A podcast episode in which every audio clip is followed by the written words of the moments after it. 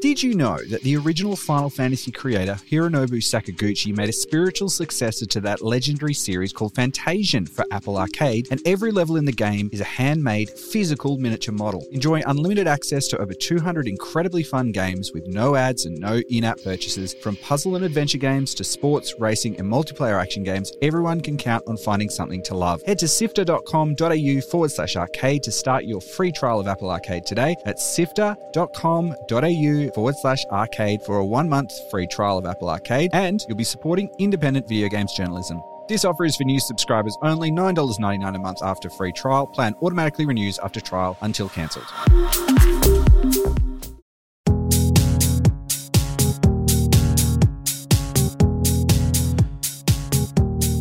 Pixel Sift is proudly supported by Murdoch University School of Arts. Maybe you want to learn to make your own Twitch channel or podcast and outclass the competition. Does that sound good? Well, the skills you learn in a creative degree in game, sound, film journalism will put you in a class of your own. Have a look at murdoch.edu.au forward slash arts to learn more about what they've got on offer.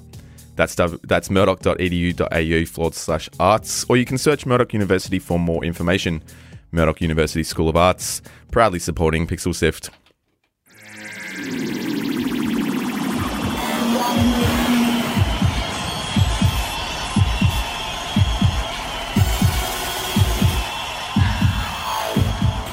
Sift. Hello, hello, and welcome to Pixel Sift. We're a video game site and podcast, and each and every episode we dig into the world of games. My name is Scott, and joining me tonight is my co host, Sarah. Hello. Hello, hello. Now, tonight, our guest is Matt Sanderson from Moloch Media. Thanks for joining us, Matt. Oh, my pleasure. Uh, thanks for having me. Not a problem. Yes, Matt is here to talk about his recently released game, Mars Underground. But first of all, Sarah, what else are we talking uh, talking about? So, today we're going to be talking about parents that are spending more and more money on their kids when it comes to video games. It's up quite a lot from last year and it's a bit of a trend. So, we're going to find out how much it's increased and we'll be also be discussing why that might. all right, well, let's get started. Visit us on pixelsift.com.au. So, parents in the US are spending more and more money on video games every year, presumably on their kids, according to a new survey from market intelligence firm Interpret. So, how much money is that? Well, on average, they spend uh, about US $433 per year on video game content for kids, which is up 34% from last year or year on year. So, what do you guys think? Just definitely come tell us in the comments, tell us in the chat. Are you spending more money or less money on yourselves or on your kids on video games? We'd love to know. Yeah, I mean, as I get older and get in more of a uh, comfortable um, monetary position, I think I'm spending more money on it, but only because of that factor alone. Um, if anything, I probably purchase games a lot less these days, um, especially with the amount of awesome games that are available for free to play, such as you know the recent Apex and whatever else there. Um, but yeah, what about yourself, Matt? Do you find yourself? Do you have you do you spend more on money on games these days, or has it not changed at all? Uh, I probably don't. Uh, less at the moment, probably because I just don't have time to play anything. Um, That's a huge Yeah. factor, isn't it? so that's uh, also yeah. I mean, it's Even older. Definitely. Like reading an article, you know, the big thing with games nowadays is a lot more games are pushing to be games as a service rather than games as a purchase.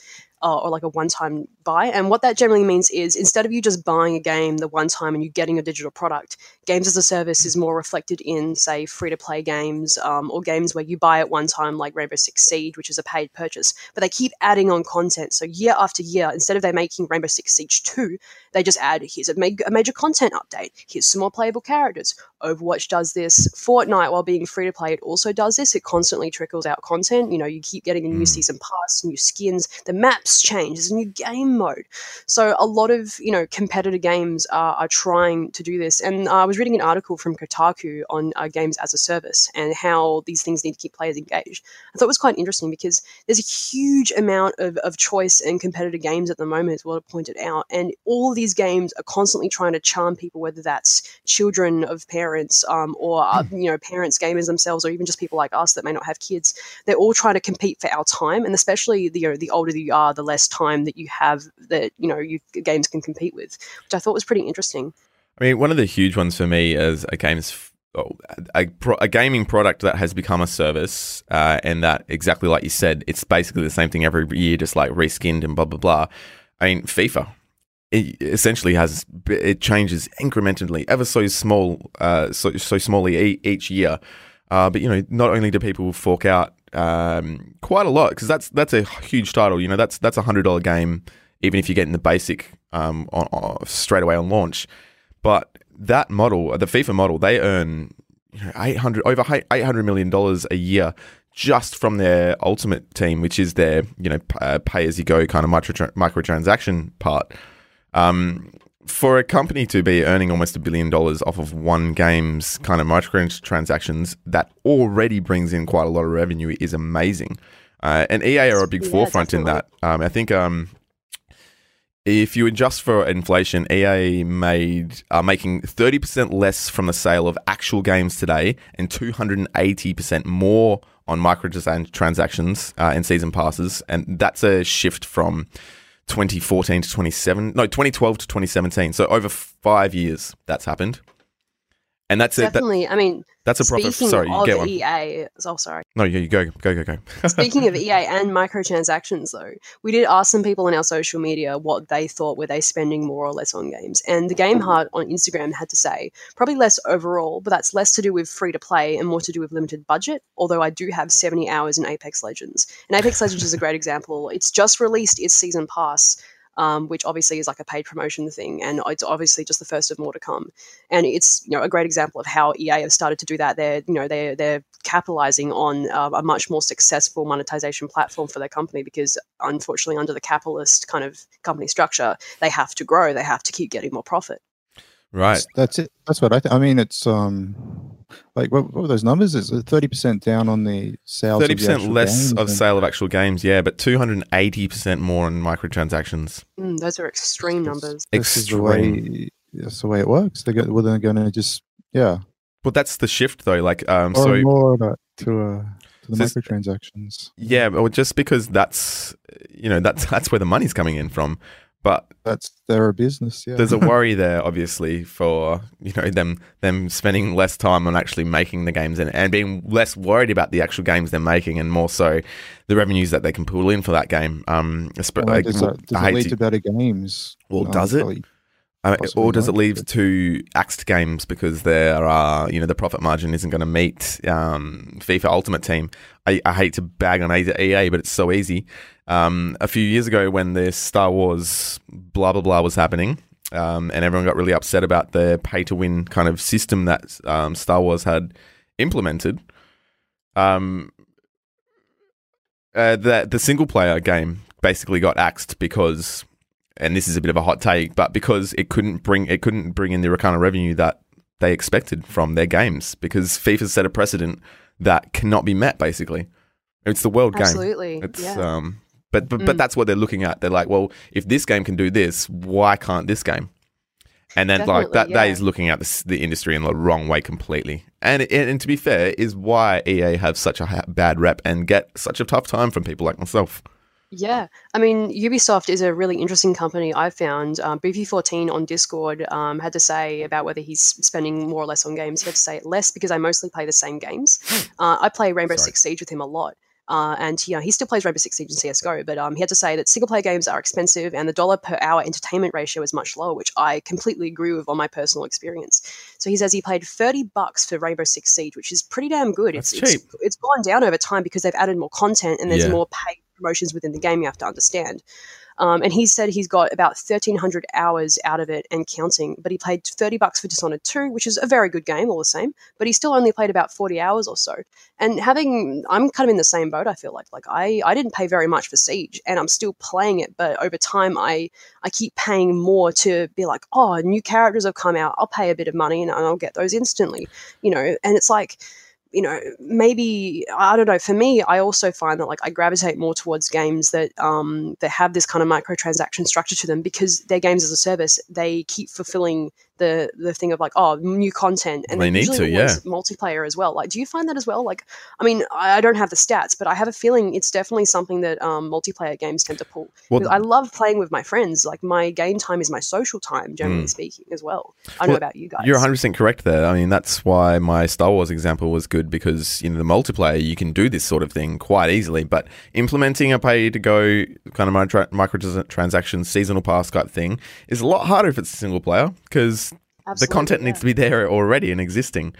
Um, and, and Activision, uh, sorry, Activision Blizzard and even Ubisoft are really good examples um, of people like they still, much like EA, earn more of their money, um, m- earn more of their revenue from microtransactions than actual games, but uh, they have a really strong um, list of you know IP already to kind of draw upon, so it's not as big a deal.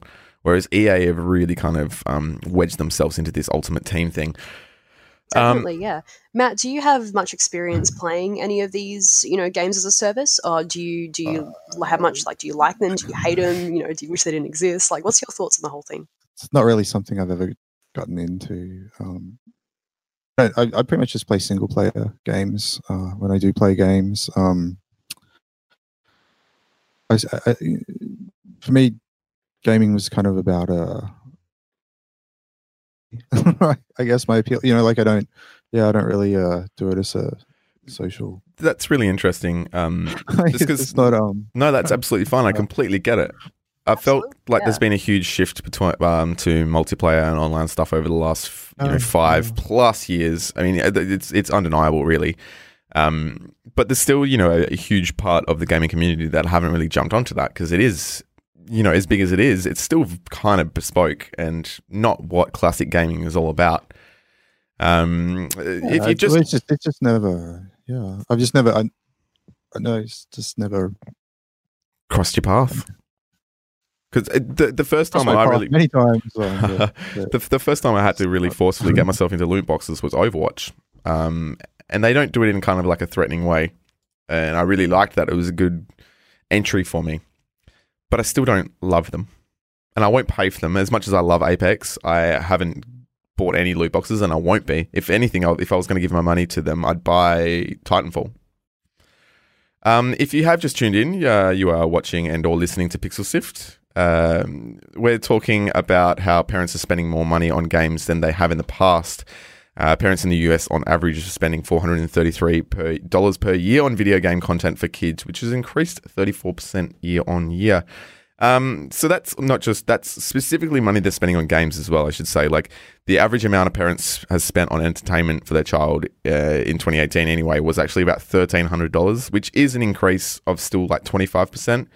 But that you know, the main money is coming from excess spending on games, which to be honest, I'm a little bit jealous of. I, I would have lo- I would have loved that extra 25 to 35 percent when I was a child.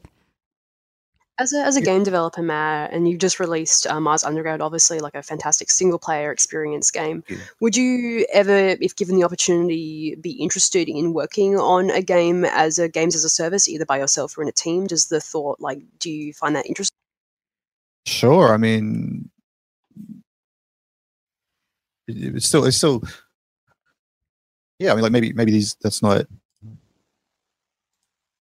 ultimate like passion around games is more the sort of single player Mm. high experience, but but I mean, yeah. I mean, you're still working on games. That, I mean, that's still dream sort of uh, position for for most people. That Would that be Yeah. something you'd be willing to pursue to, you, you know, i i- to, to increase the longevity of a game or to increase even the popularity of a game? If you can introduce that, like, we haven't quite got to talking about it yet, but say if you could introduce something microtransaction ish, uh, transactional to Mars Underground uh, without kind of taking away from the play, would that be something you'd be willing to do? uh, I'm I'm not sure that I could I could really see a way that that that, that would work with this particular game. Yeah, that's but I mean, perhaps perhaps uh, something in that that formula, you know, the, the the the time loop kind of maybe the yeah. I mean, I'm thinking about it now, like a way you could sort of have um, content that you could keep, you know, releasing. Um, I'm Yeah, sure it I'm means not- a lot more I'm not, work. I'm not really opposed to anything. Yeah, yeah, no worries. way. Um, so we did put out the question to Facebook and to the social media ether. Are you spending more or less on games these days? Is what we asked. Um, Sarah did ring, read out one from the Game Hut before. We also had a couple more. Uh, Alex Costa uh, on Instagram says this. Uh, they're thinking they spend about the same. Uh, Yos on Facebook says, as I, f- I find as I get older, I am being very selective with my games and what game publishers I support on ethical or moral decisions the company makes. As an example, I don't buy any Konami games, just how they treated Hideo Kojima in his last years at the company. Any developer that shows love and respect to me as a consumer with decent content will get to have my patronage. Uh, Barrio Pokemob on Discord says more, definitely spending more because I actually have the money to spend on it now. I've recently been having the urge to collect my childhood games, so I'd say older games and even some retro cartridges to complete my Pokemon Pokemon collection. I don't really buy new games often, at least for myself. Uh, and Classic Squint on Discord also says it depends on how recent these days mean. In the last few years, more easily. In the last six months, less. Recent releases have been more underwhelming than usual, and with the recent AAA flops, it has made me more likely to wait for a sale. I mean, I kind of sort of agree with all of those. Nobody's, everybody's right in their own respect there. Um, I think um, oh, s- no, please go on. Um, uh, is is is I guess maybe how people feel about uh, because one person in there was mentioning um that we're getting into buying retro games and, and cartridges and can. Like when I spend, you know, I spend my, some money on and, and and I buy like a physical. It's a real object, like as opposed to spending the same amount of money on um. Of a, a you know a new character or or Yeah. um, something you know like microtransactions um it just yeah like that sort of feels like do you know what I mean it just feels like better value like no, um I completely get what you want because buying like a real you're not getting a tangible product. You're buying something that's perking up something that Yeah. already exists. Yeah, and and to be honest, if the game ter- turns off or goes away, so does all of your, you know, whatever assets. We're Um, absolutely starting to see more companies invest into streaming games as well. Um, I think it's called Stadia by Google. That was a recent announcement. Yep, yesterday. absolutely. Um, I personally think it's going to flop because the amount of internet that it requires is absurd. And if they really think that they're going to get enough of an audience with the kind of requirements for game streaming with a 10 millisecond um, input delay, I Hmm. I can't see it happening. Um, but you know, we're, we're starting to see like like that was a big announcement, and the big thing with that is you're not even getting to own the game. So we've moved from uh, manufacturer of physical cartridges and discs to oh, you buy a game installed, it's a digital download, it's saved to your account, saved to your digital library, and now we're not even seeing that anymore. Like that's disappearing too. Mm. Like, I I mean, I don't think that these games as a streaming service are going to um, really take off just because the tech isn't there yet, um, frankly. But Especially not in kinda- Australia. Absolutely, Mm. and it's kind of scary to me. Like, it's it's really targeted only at like the the I guess the highest. Um, uh, most, I guess, uh, I don't want to say richest, but I can't think of the right word. But you know, people that have technologically high forward. quality, yeah, yeah. high quality internet that are closest to the data services. Um, and you know, Australia. they're, they're Yeah, targeting not a- us. a small percent. Yeah, absolutely not us. It's not even Here's coming Australia. They're probably they were just like, oh, there's Australians, they have shit internet. But you know, like the Mhm. big thing is, it's like we're potentially even going to see our libraries disappear. Now, I don't know about either of you, but I, I very much value the games that I own in my Steam library, and it would break my heart if I lost my account or if like I wasn't able to kind of even though it's digital, I still, especially when it comes to indie games or by by companies that I, I have a great fondness for, I would be very upset if I wasn't able to make a direct purchase to them, even if it was only digital, because mm. you know you know what you're buying into. You're buying into this wonderful this economy of, of video game creators, and you're supporting creators, and to lose that would be, I think, quite scary. So with the uprising of potential streaming services. I, I, it's kind of a scary thought that we might not even actually be able to own games. That So instead is- of games as a service moving into games as a constant streaming source of income, that quite honestly scares me. That is a very scary indeed. And look, with the huge AAA prof- profits um, that they're getting from these games, um, I don't think this games as a service model is going anywhere fast. Um, but with flops such as I mentioned, the Star Wars debacle, it's obviously it's obvious that developers can uh, stuff it up. So they need to be careful going forward. Hopefully, we see new emerging ways of um, developing upon this service as a model effort, so um, model, so that effort can still go into continue to bring better games at the same time as appeasing this need for revenue shift. Because after all, it's the games that matter to us, not the money. And with that, let's get to the next section.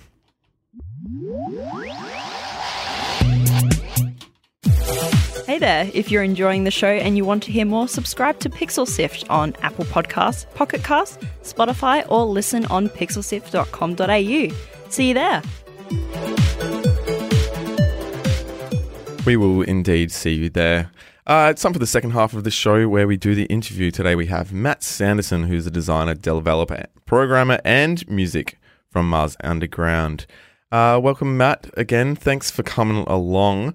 Um, do you want to give the people at home a little bit of an explanation of what Mars Underground is? Uh, well, I I, uh, I I describe it as a, an apocalyptic uh, time loop adventure game, um, and so so you're stuck in a, a time loop, and and you're uh, you're sort of trying to figure out what's going on, and um, and so every time loop you're uh, you're discovering new things, and you're you're picking up items, and and yeah, So, where did uh, where did inspiration for the game come come from? movie Groundhog Day. Yeah, Um, yep, yep. and, very uh, well. And I remember there, were, uh, there was this um theater, and they, they do these um movies recreated as as like a eight bit, sixteen bit uh, video games, like what they'd look like. And they did one of Donnie Darko, and I, I kind of liked that as well. And and that was also sort of one of the interesting. There's there's all these like time loop uh sort of TV shows and things on Netflix at the moment. Um, and yeah, it's been a few people like, oh, it's like um, was it Russian Doll and you know, Do you have any major inspirations like- going into the construction of it? Like any particular games or like, you know, I mean, obviously people have like likened it to Groundhog Day a lot, but for me, when I looked at some footage and gameplay, I immediately thought of like Mother 3. Yeah, um, well, Earthbound, uh, yeah, absolutely. Um, one of the inspirations, and um, you know, I- and and I think also uh, for me, I think Monkey Island. That was that was kind of like the game that made me want to make games. So, you, you mentioned Monkey Island there. Um, what was it about Monkey Island that made you want to make games? Uh, It'd be the dialogue choices, the um, the conversation tree stuff. Really, I think yeah, like that was Monkey Island two, I think, and and um, remember, but like you go in and you, you talk to like there's the um guy and you have this ridiculous conversation with him, and and you're like, you know, you're like part of the the sort of the comedy that's happening, and and it's Mm. just like um, that was the first time like uh, that I saw that that sort of thing in a game, and and that was just like big enthusiast of dialogue. Uh, so, it's the game has been out for a week or so. How has been the reception so far? Uh, yeah, well, uh, reception's been good. Um, yeah, uh, you know, uh, reviews. The everyone, you know, the people who played it, they've all seemed to have liked it. Well, well received so far. Um, I haven't had any negative reviews on Steam or, or anywhere. So which is nice. So, how was the PAX experience for you? Um, you know, l- having a game s- s- a few months before launch. Oh, oh yeah, no. I mean, it was it was it was it was really pretty pretty amazing to be you know right right there in the center of it all. You know, I, I don't think I've ever gone to a um uh, like a convention that that big before. Uh, I haven't gone to PAX before, certainly. So it's just you know just so many people, and it's like oh you know Um, I also noticed um, the soundtrack, which I'm really enjoying so far, is available for, per purchase on Stream, and it mentions, uh, sorry, on Steam, uh, and it mentions the game uh, has a dynamic music soundtrack. Uh, soundtrack. right. Um, so what's all that about? I did you do the music yourself? Um. Yeah. I. Uh. So I. I had a, a little bit of help. Um. Uh, a friend sort of did did a bit of the music. Uh, I did did. I did do most of the music. Um. And and as far as like uh, the dynamic, uh, just just sort of so so, so sort of cross fading between um between tracks. So sort of uh, there's an area um Phobos Central, and as you walk into the different stores and things, it it it cross fades to to sort of like a different arrangement of, of the kind of the music in the in the area. So Yeah, beautiful. stuff I- like that. That must be pretty Yeah, difficult. where- oh, sorry. sorry, taking on so many hats. Like you know, as I said at the start of the show, you know, designer, developer, programmer, music. Um, how do you balance so many different tasks all at once? Uh, I think just um, dumb ambition. Like I don't know, like, I don't know how I did it. Oh I, I, I, I don't know. Just yeah, I guess that's why it took so long. Like I, I didn't realize it was going to take over three years uh, Mhm. when I started on it, and and that it'd be um sort of consume me so so completely. Um, you know, Do, did you have a particular process? Like, did you bounce between doing different stages? Like, one day did you maybe work on music for an area, or did you purely focus on like art for a while first? Like, what was your process for, mm-hmm. I guess, you know, constructing the game, wearing all those hats? oh, you know what? What do I feel like doing today? Really, and in some ways, like that. Oh, I'm sick of you know, I'm sick of doing this. This sort of part of the game. Like, well, I'll go. I'll write, I'll write a song. You know, for it. I'll write some music for this area. So, you know, like, yeah, like in in a way, like like doing all these different roles is kind of It's almost freedom there. yeah, well, Yeah. it is. Yeah, Yeah. like. You know, Would you ever consider doing it again? Like, would you make another game by yourself, fulfilling all those roles? Uh, um, I'd like to. there well, was uh, no commitment to that. I I, I like to.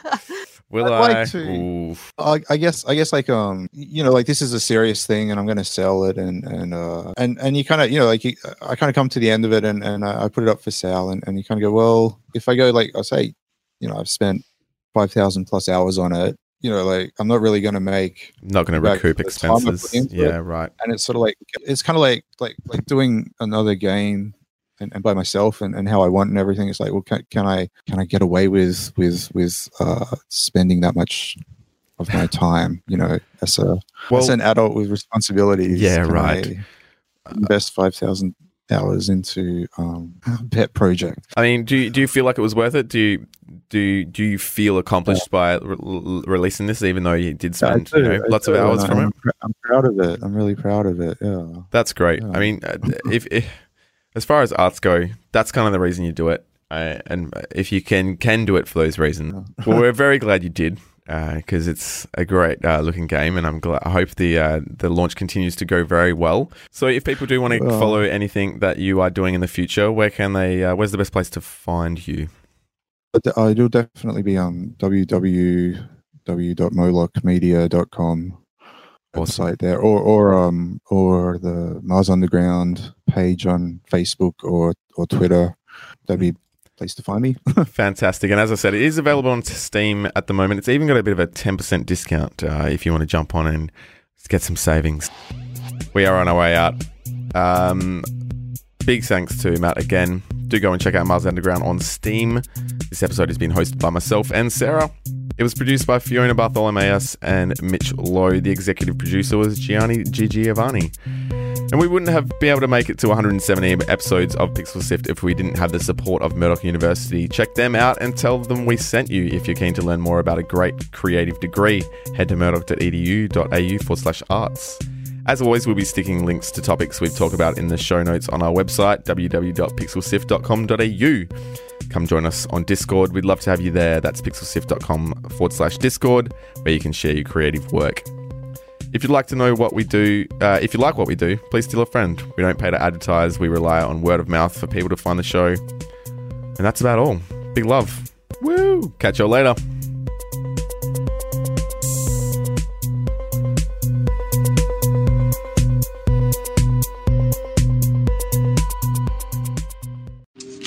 If you're in the market for a super addictive puzzle game, you have to check out Mini Motorways on Apple Arcade. It's a city planning strategy puzzler with an incredibly satisfying gameplay loop. Enjoy unlimited access to over 200 incredibly fun games with no ads and no in app purchases. From puzzle and adventure games to sports, racing, and multiplayer action games, everyone can count on finding something to love. Head to sifter.com.au slash arcade to start your free trial of Apple Arcade today. That's sifter.com.au slash arcade for a free one month trial of Apple Arcade, and you'll be supporting independent video games journalism. New subscribers only, $9.99 a month after free trial. Plan automatically renews after trial until cancelled.